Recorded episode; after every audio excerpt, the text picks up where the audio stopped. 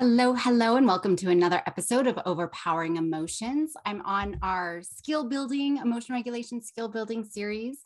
Um, and today I'm looking at what the co regulation supports would look like when we're helping our kiddos co regulate, because it's going to vary depending on their age. And I've talked a lot the last couple of weeks about the importance of making sure that we are stress free. Well, not stress free, we're able to manage our stress. It's impossible to be stress free. There's always going to be stressors in life, but we are able to manage that stress and cope with that stress, right?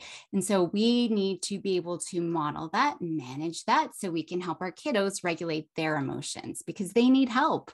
That part of their brain that's still developing that makes good judgments, controls their emotions, helps them make good decisions, guides their behavior, manages time. It's the last part of their brain to develop, right? And so they can't manage stressors the same way as us. And actually, as they get into teenage years, it's worse because we have chemicals that are released into our brain to help us cope with stress. But that exact same chemical actually makes teens more stressed. So they're even more vulnerable. And if that stress becomes too overwhelming, kids certainly can't co regulate, right? Or it's certainly can't self regulate. That's why they need us to co regulate with them. They're not regulating their emotions effectively, and their brain is completely immune to any rational thinking or anything that we're trying to tell them to do. So that's not going to be helpful.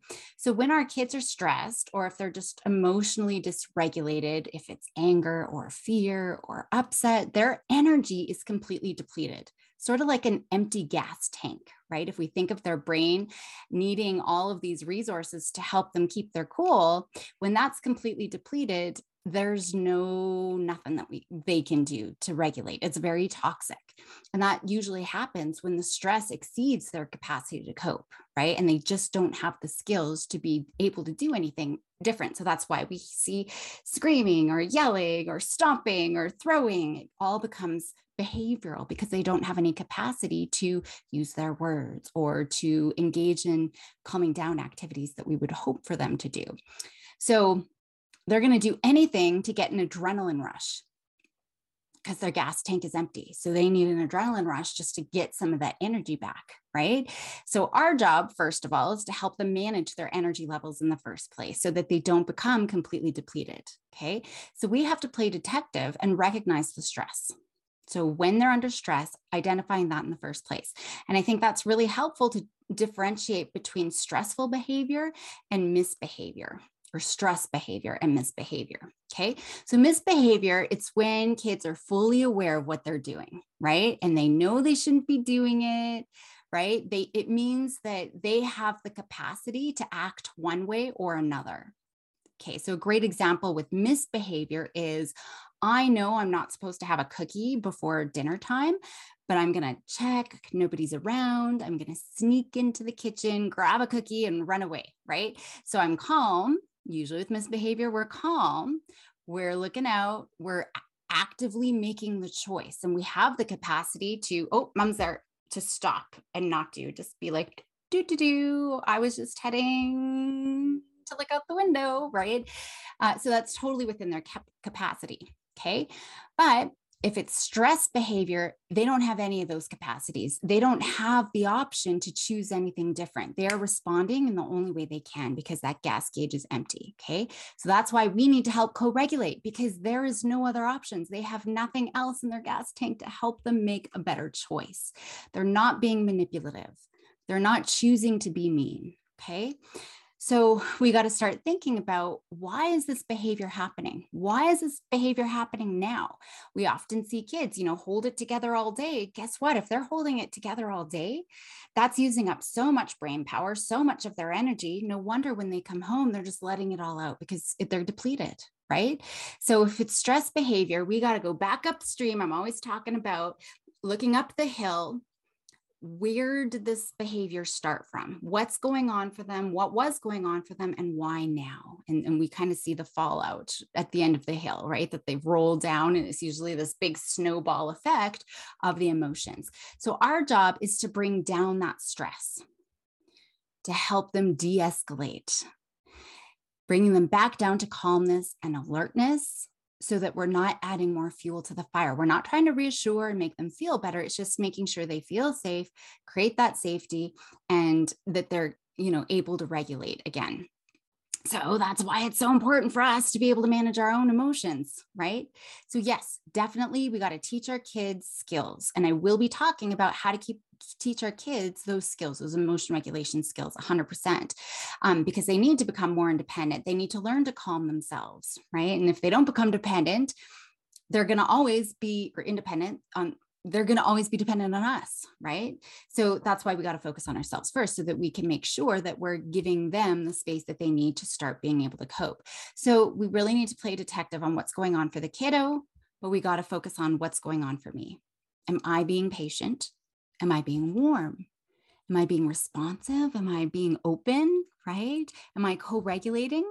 That's what I've been stressing for the past couple of weeks because it's so important. Okay. Because we can't be helpful if we're not being able to self regulate, if we're just getting snappy and just, oh, you know, go to your room, that's just going to escalate. So that's our job is not to escalate the situation. We're going to keep maintain as much balance. So let's dig into the co-regulation. That's what I'm talking about today. So what does co-regulation actually look like? Okay. So again, we're essentially maintaining balance so our kids can cope effectively with whatever's stressing them out. It could be their sister who's making really annoying like different sounds. It could be um, their cookie just broke, whatever's stressing them out.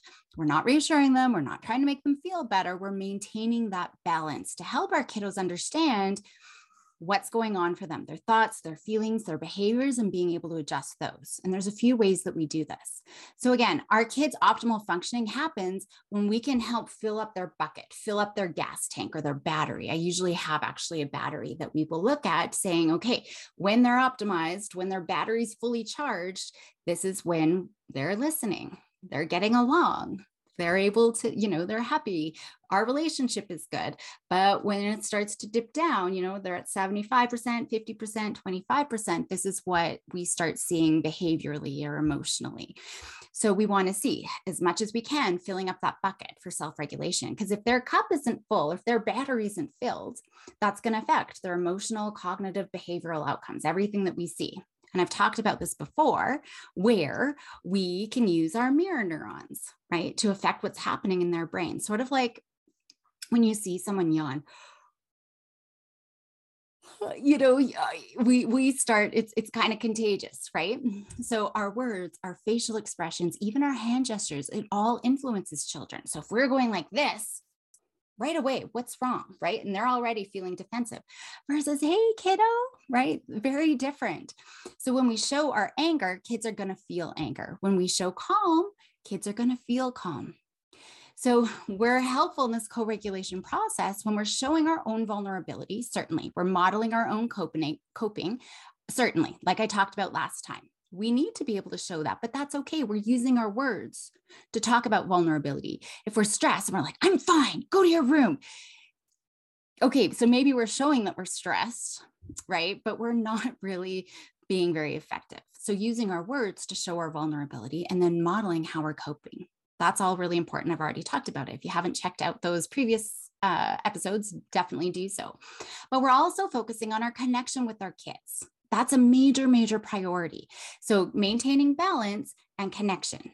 So that's why we have to really maintain that nurturing stance to help them respond in helpful ways. We also need to model flexibility. Okay. We always get into these power struggles because you're right. No, you're wrong. I'm right. No, you're wrong. Red, blue, red, blue, red, blue, right? We got to be flexibility. Oh, you see red. Okay, that's really interesting. Let me hear more, right? So we're being able to model all of those things. So let's get into some what these effective co-regulation supports look like for kiddos of different ages. We always need to remember at any age, effective co-regulation involves scaffolding support. So we are, you know, making sure we're giving the co-regulation supports that they need to be successful. And as they get older, so if we think of their battery or, or cup, I do kind of like, oh, I don't have my water bottle with me today. Normally I would have my water bottle. So if you think of a water bottle, they need to have that full water bottle completely filled to be able to optimally co-regulate their or, or regulate their emotions. When they're babies, it's empty. They have no capacity. There's no skills, no capacity. And so parents have to fill in that water bottle from the top. So parents are always addressing babies' needs. Okay. Um, as they get older, they're going to start building that capacity, but whatever's still there, that space that's still there to the top, we have to fill in the rest. And even at teenage years, even at mid 20s, even maybe closer to 30s, there's still going to be some pieces that we need to help them co regulate with. Okay. But we're going to scaffold that support. So as babies, we're filling the whole thing. But as they get older, there won't be so much. And so we're just making sure what is it that they need so that they can be successful. So we're going to help them build the skills. So, you know, perhaps we start off as their wheelchair. Once they get the skills and the strength to stand, then we're going to be their crutches, for example, right? Then we can be the one hand support until they're walking on their own. So, those are the examples of what I mean by scaffolding, how much support they need until they're independent doing these things. We're also nurturing and maintaining the emotional balance in all of our interactions. And then, of course, we're coaching and modeling as well. So, let's jump into this depending on the ages. So, when we look at preschool age kiddos, those are three to five, emotion regulation is really largely influenced by the child adult relationship. That is so, so important. They learn how to regulate through direct instruction. We're going explicitly teach them. My 18 month old baby, I taught her to say, I'm frustrated. And then she would go into the pantry, grab one of those little mini bottles of water. We bought them specifically for her. She could go grab it. And she wasn't actually drinking it. Sometimes she would, you know, take a sip, but she would grab it and then walk around the house, pacing, shaking the bottle. And so she knew I would always redirect her. We talked about it and redirect her, and I showed her, modeled it myself. I'm frustrated. I'd get the bottle and I'd walk around and then say, I'm ready. And then I would sit down and talk. Right. So I modeled that with her. I taught her that. So she was at 18 months. She could say, I'm frustrated, frustrated, however she could at 18 months, grab that bottle and walk around. And then she would sit down and say, I'm ready right? And so that's what we can do. Modeling is so critical at that point. So, right up to preschool years, right up until five, um, where we're showing them explicitly teaching, but we're also prompting them as needed, right? Oh, water. I could see her getting mad. Oh, pantry water, right? She's like, oh, yeah. And we're going to reinforce them when they're using those strategies because they need to learn. We're going to teach their brain, hey, it's worth my while to do this strategy. It's worth my while to figure out how I can keep my cool, right? Oftentimes they burst into a big eruption and then we swoop in usually angrily or we're trying to teach a lesson. Either way we're escalating the situation. That's actually very rewarding for the brain. So we are reinforcing the freak out behaviors. So we got to teach the brain actually it's more in my interest and it's way more reinforcing to do the skills that i need to do. So that's why we're not going to engage them when they're freaking out Okay. It's just saying, oh man, you're upset. I'm just gonna be on the couch when you're when, when you're ready, or I'll be on the front step when you're ready. So where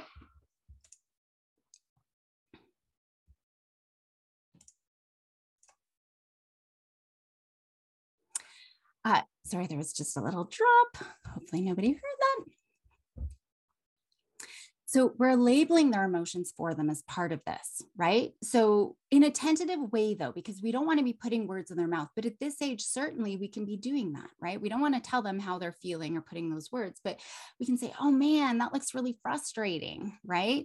And I often have these little emotion cards. I'm like, oh, it looks frustrating. And they can be like, no, it's, infuriating. Maybe they won't know that word at that age, but just so that we can be tentative, we're not saying it is that way, it looks that way, but they can start thinking about, yeah, it is frustrating, or definitely we're going to be modeling that. But later on, we can debrief too and see, you know, um, we want to be that little voice in their head, right? The little Jiminy Cricket in their head because they're not able to do that yet.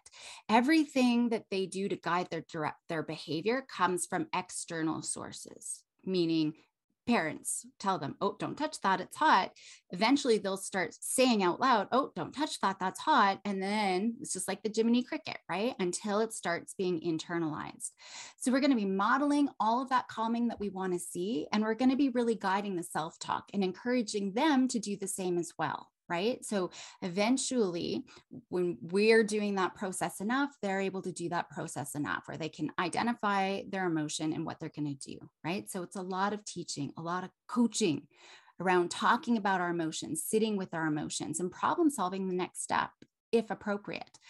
Um, there's a lot of proactive steps. We're not waiting until they're upset to do this process No, we're going to be, again, modeling when they're calm, but even talking every day at dinner time, looking at the cards. Oh, I'm feeling really happy or I'm feeling really tired.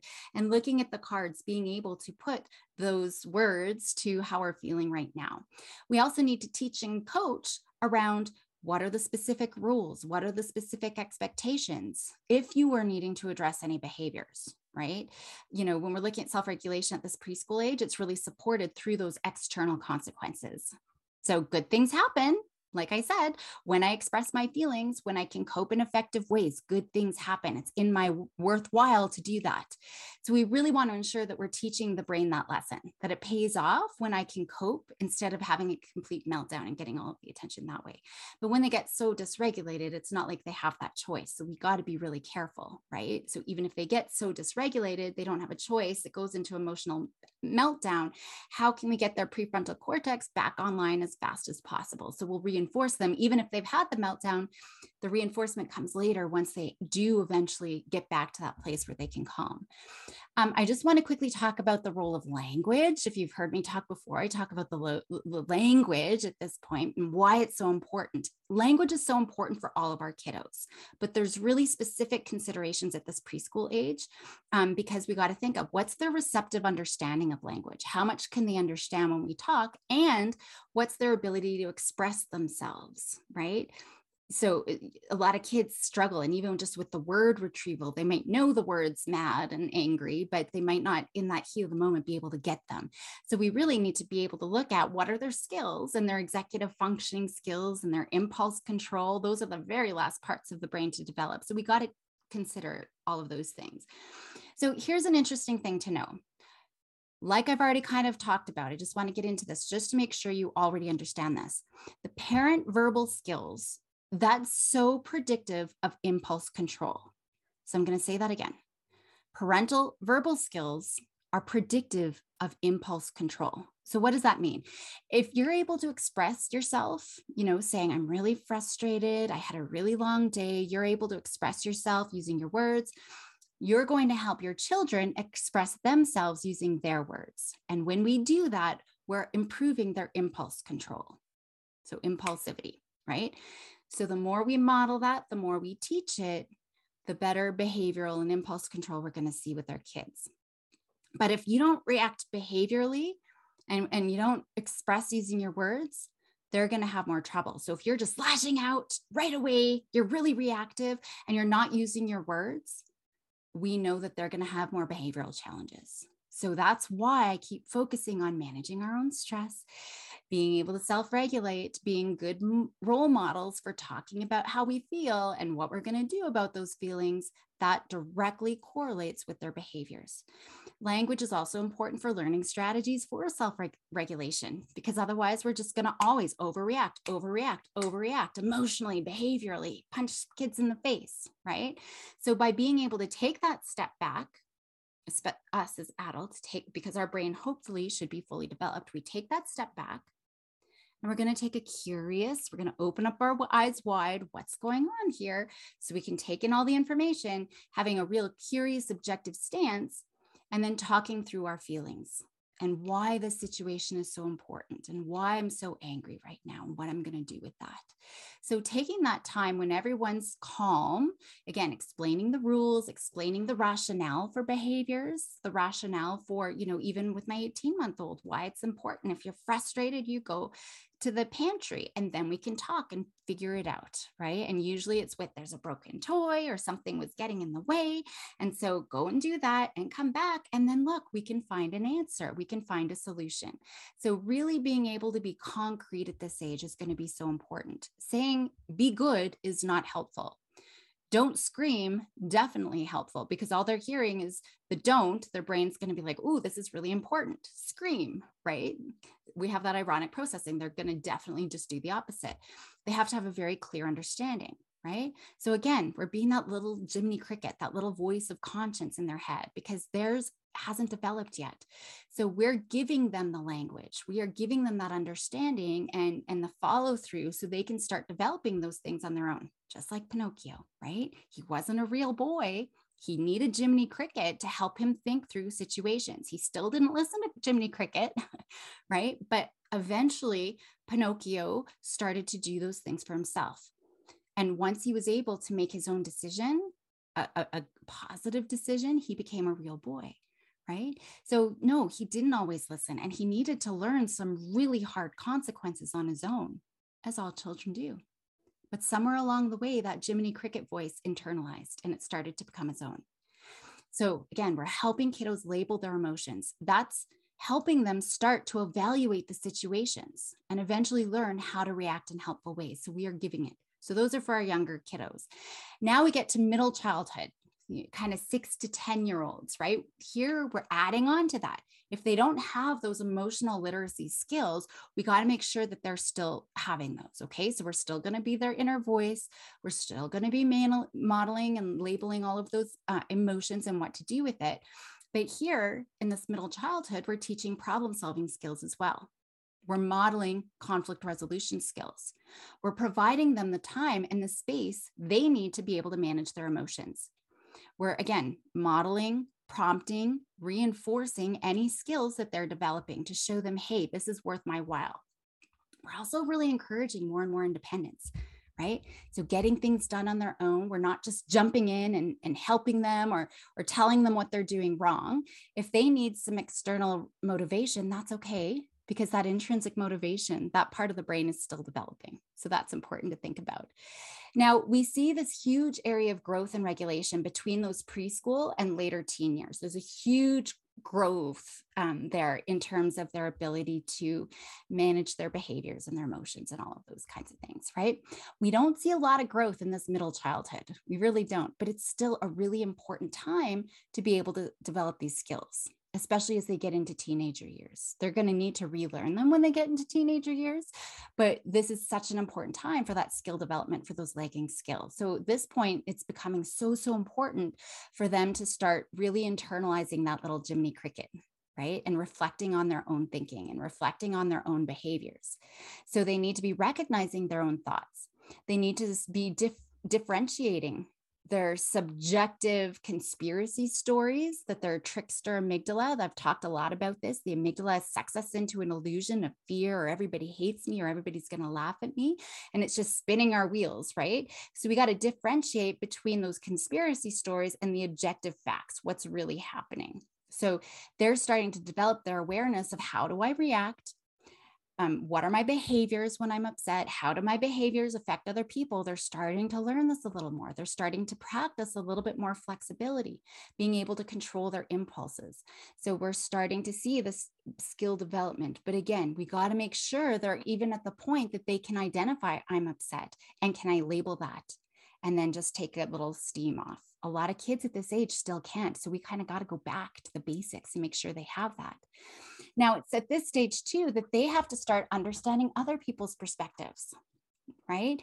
And seeing, oh, now I see why you don't want to play Monopoly because you only had 10 minutes to come hang out. I don't know, let's just say, right? Understanding other people's perspective and being able to respond to other people appropriately. So we're helping them with the social problem solving piece too right? So we're teaching them, or coaching all of these skills. And every child is different, but we have to make sure that we identify what the skill is that they need and how do we support them with that. Now, kiddos are becoming more and more independent with their regulation, but we are still a huge. I mean, if we look at their battery, if it goes here, here I'll go to my chin, um, and this is the top at my head. You know, they're still here, so we got to fill in this much, right?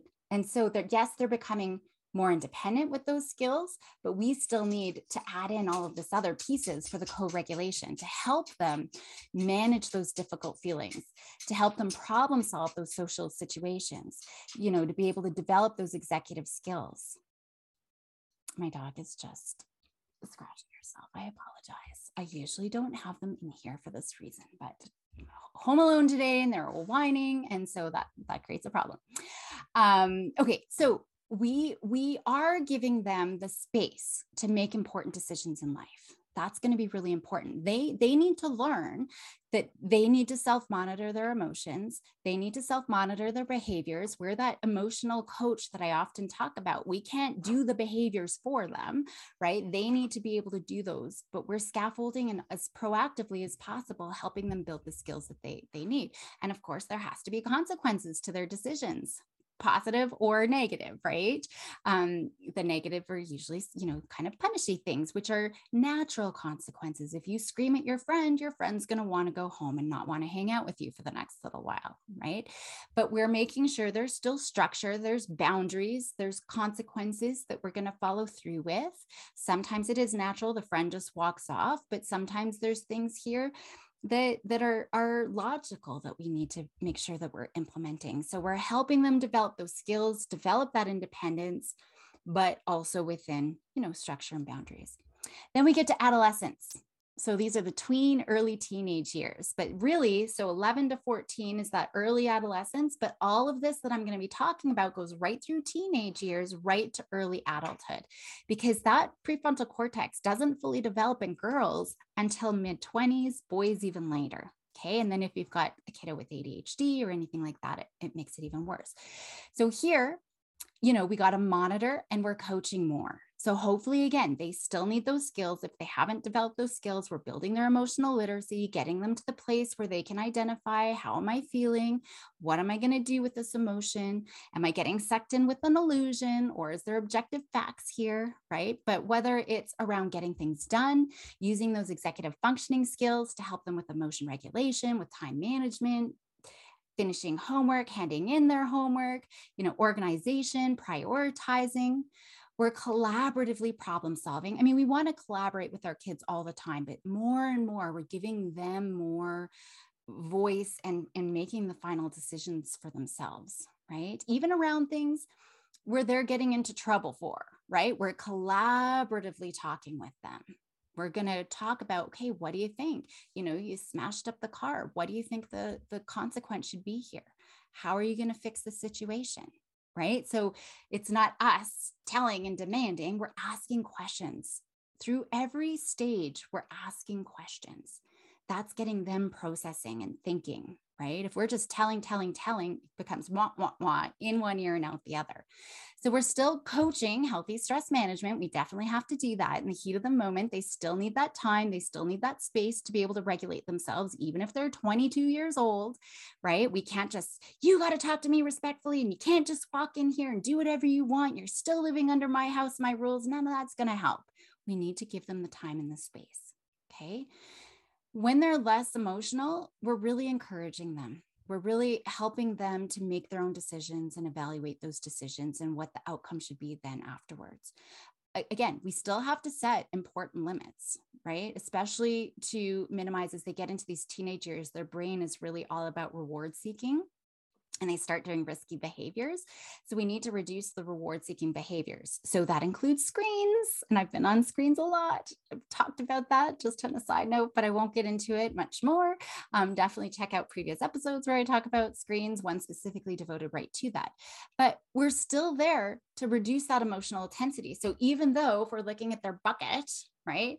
Um, they still need some space. And here it's even harder for them to co regulate. So it's almost like we need to give even more than we had in the past and i think that's really important. We ex- you know we expect them as they're getting older and now all of a sudden they're 18 we expect them to just be able to do it all themselves. It just doesn't magically happen.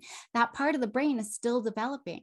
And there's so many other things going on in the brain we almost have to fill in that water bottle a little bit more than we did when they were 8 years old. So we're still there to reduce the emotional intensity of situations that exceed their coping skills. So that's what it is. When they're lashing out it's because their their batteries completely depleted and they don't have the skills to cope or to, you know, alert, get alerted and fill up that battery again, right? They just can't regulate their emotions. And, and so they're just tangled up with these big stressors and emotions. So they need to respond um, in helpful ways. The only way they can do that is if we're responding in helpful ways. We're maintaining that emotional balance. We're not adding to that upset. That's really important. So there's a few really important considerations when we're thinking about our tweens and teens, okay, um, more than other ones. These kiddos are way more reactive to stress than younger kids. and way more reactive to stress than adults. With all the changes that are happening in their brain, maybe I'll do an episode on specifically what that is. Um, but for now, there are just so many changes happening in their brain. So they have this huge increase in reward sensitivity, and sensation seeking, right? So th- that can make some of their behaviors just so problematic. We see them making really stupid, sort of impulsive decisions. If you're telling, asking your team, what were you thinking? They probably weren't, right? And so they've got this reward seeking behavior, fast and furious, and that can result in really big emotional outbursts. It's almost like we see a regression in that emotional intelligence and, and, and their emotional reactivity. So we need to remember that their emotional brain is far stronger than the cognitive brain, right? The cognitive brain, which is supposed to help dampen that amygdala, it's actually that amygdala, the emotional brain is far stronger. Meaning, this is a really bad time to try to rationally talk to our kids and tell them not to freak out. It's not a big deal. You need to talk to me respectfully. You got to follow my rules, right? We actually almost need to expect these big emotional reactions, to be honest just because of all the changes in their brain. So, like I said, they really do seem to regress in these years. And it's because their brain really is like a preschooler's at this point, just with all of the changes. And they, they have very low impulse control. And so, when we have very low impulse control, because the reward seeking part of the brain is just stronger than ever, we're going to react, overreact emotionally. So, we kind of got to expect that. And it does worsen when they're around friends and you might see that. I have a teenage daughter, and boy, is she sassy when she's with her friends. She's like, she transforms into this mean girl almost sometimes. I, should, I shouldn't say she's such a great kid, but I do see that difference when she's hanging with us, just at home with, you know, with the family. And then as soon as friends come into the picture, and certain friends too, right? Some friends are still really lovely, but some friends do are a little bit more attitudey. And so that's why kiddos, they're so easily influenced by peer pressure. And especially when they're starting to experiment, they're starting to try new things, and the social belonging piece becomes so important in their lives. We definitely see this. So, really, the main thing to remember with these tweens and these early teens is that self regulation is all out of balance. And it's even harder for them just because of all the changes in their brain. They're far more vulnerable to anxiety, to depression, to risky behaviors, self harming behaviors than any other stage in their development. And so it's really important for us parents to remember because we often put way more pressure on them, right? We're adding to the pressure that they already have. We are losing our patience for them, right? And usually even more so than when they're eight because we think they should be growing up they should be getting better. You're an adult now or close to being an adult but they just don't have the capacity. They have poor capacity even to know that you know certain things are a bad idea. An 8 year old can say setting your hair on fire is a bad idea faster than a teenager. Truly their brain is kind of wonky. So our, our support is to be there for them. I mean, our support for them is way more critical now than it ever was before right? And so when we're looking at how to cope effectively, they need us more than ever. Maybe not from when they were babies, but now is still just an important time. Those preschool years and the teenage years are the most important time. We need to be there to support them. And we still need to monitor their behaviors. We have to really try to reduce their exposure to risky situations. They cannot self-regulate on cell phones and, you know, social media. So we definitely need to maintain those boundaries. That's so important. The key to success for all ages, and especially our tweens and teens, is our relationship. Again, we must, must, must maintain that balance, the emotional balance. And our goal is always connection, connection. If any lessons or consequences come later. Okay. So if we ever want to have any hope in helping our kiddos learn to regulate their emotions and cope effectively, that's always the goal. Maintain emotional balance and focus on our connection. Their ability to develop that emotion regulation, it's through those positive relationships. That's why it's so important for us to be able to change our own behaviors first making sure that our interactions are as positive as possible positive attention even when they're upset. And that's why I focus so much on the systems piece, right? And then managing our own stress as parents. And if you're working with parents, helping them, that's always the first goal, right? Making sure they're in the place to do the work they need to do before we can start working on the skills for the children. So that's going to be really important because we can never then expect our kids to self regulate and regulate their emotions if we're not. So remember, no matter what age, how we interact and how we react to our children and to stress, it's so critical for our kids, for our teens, for our young adults. So, if an adult's having a problem managing their emotion or managing their behaviors, they need to do their work first. I always tell, you know, if you're doing half the things for your kids and getting half the support for your kids, you need to do that for yourself. So, it all starts with positive attention which is I find, you know, something that a lot of adults actually have a hard time doing, especially when a kid's freaking out and being disrespectful and they're swearing and they're throwing stuff and ruining stuff, right? So, what do we have to do to reduce that escalation? Maybe we have to reduce demands in the moment. Maybe we have to let go of expectations in the moment to help build success from the start right from the start. If you want to truly work on this, maybe we're just reducing demand so I can be successful and co regulating you and you can be successful coping as well. Because if they're never experiencing success, for example, managing their emotions, especially at the start, they're never going to experience success. They kind of get into this loop fail, fail, fail, overreact, overreact, overreact, trouble, trouble, trouble, punishment, punishment, right?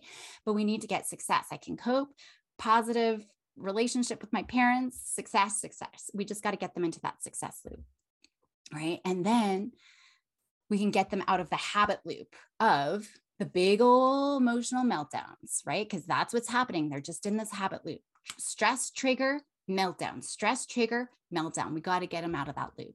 So that's the first step, right? Establish the relationship, that positive attention for at least two weeks, for sure for one week until next week. I'm giving you homework every week. So that's the one. How do we establish the positive relationship?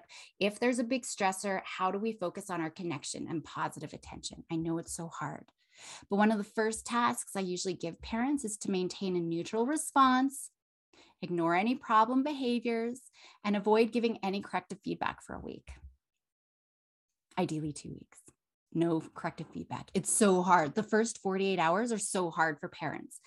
But it's just to create, it's not that you're going to forever then not have any expectations for your kiddos but it's just about not giving corrective feedback for a little a little bit amount of time it's only a week or two right then you can start adding but there's a couple of things that end up happening i mean and when i say corrective feedback it's even hey bud can you just move your plate away from the edge of the table hey bud can you just you know close your blinds or turn off your light, whatever it is, right? Just let it go because we want to create a strong baseline from which we can start with. That's going to be really important. So when we have that baseline, we can start building skills and we can start working on parent skills as well.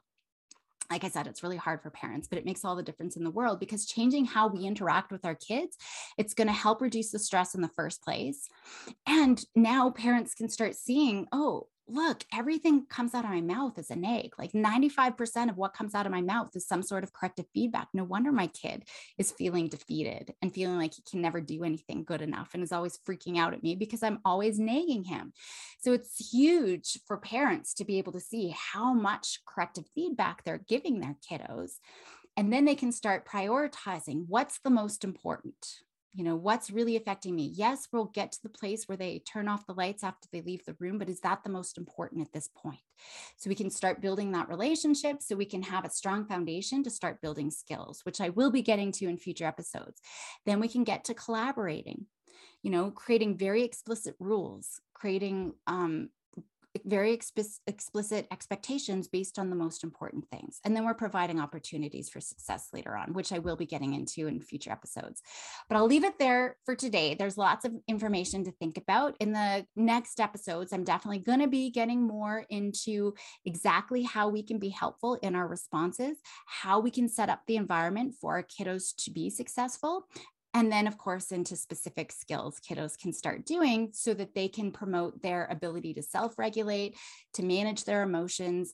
Um, but for this week it was really just understanding that battery. If they're freaking out stress behavior versus misbehavior. Misbehavior they're usually not freaking out right? It's they're kind of being sneaky. Stress behavior they don't have the capacity. Their battery is depleted. So we need to help them build those resources and give them the space to be able to recharge. So, for this week, think about how you can be a little bit more effective in supporting the co regulation. So, thank you for joining me today. As always, if you want to deep dive into these topics with me, uh, check out my anxiety compass mastery training programs. It's good for big emotions. I know it says anxiety in the title, but it's really good for all big emotions. So, definitely check that out. I've got one for professionals, one for parents. Goodbye for today. Help those anxious kiddos be bold and courageous, and I'll see you next week.